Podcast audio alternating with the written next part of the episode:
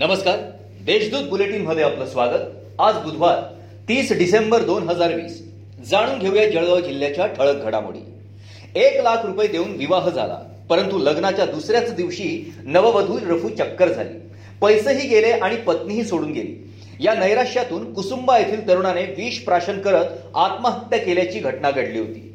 या प्रकरणी लग्नासाठी पैसे घेऊन मध्यस्थी करणाऱ्या दोन महिलांना अटक करण्यात आली होती.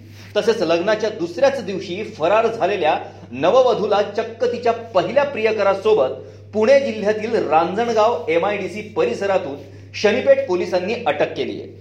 या विवाहित महिलेने आतापर्यंत दोन वेळा लग्न करून तरुणांची फसवणूक केली असल्याचे उघडकीस आले आहे.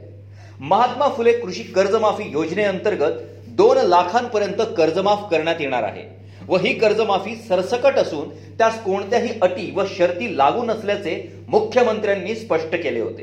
तीस सप्टेंबर दोन हजार एकोणीस पर्यंतचे थकीत कर्जमाफ होणार असल्याने कर्जमाफीच्या दोन याद्या प्रसिद्ध होऊन देखील बरेच शेतकरी हे कर्जमाफीपासून वंचित आहेत.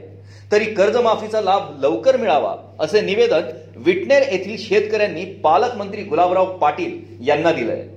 भुसावळ तालुक्यातील सव्वीस ग्रामपंचायतींसाठी अर्ज दाखल करण्याच्या तिसऱ्या दिवशी दोनशे अठ्ठ्याऐंशी उमेदवारांनी आपले उमेदवारी अर्ज दाखल केल्यामुळे आतापर्यंतचा आकडा तीनशे एकतीस वर पोहोचलाय.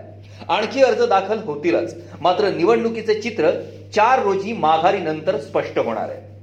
नाट्य नृत्य वक्तृत्व चित्र व इतर कलांचे योग्य मार्गदर्शन व्हावे या उद्देशाने अखिल भारतीय मराठी नाट्य परिषदेच्या संलग्न बालरंगभूमी परिषदेची स्थापना जळगाव येथे विनोद ढगे यांच्या माध्यमातून करण्यात आली आहे. कार्यकारिणीत प्रमुख सल्लागार मार्गदर्शक म्हणून ॲडव्होकेट रोहिणीताई खडसे खेवलकर तर अध्यक्ष म्हणून योगेश शुक्ल यांची निवड करण्यात आली आहे.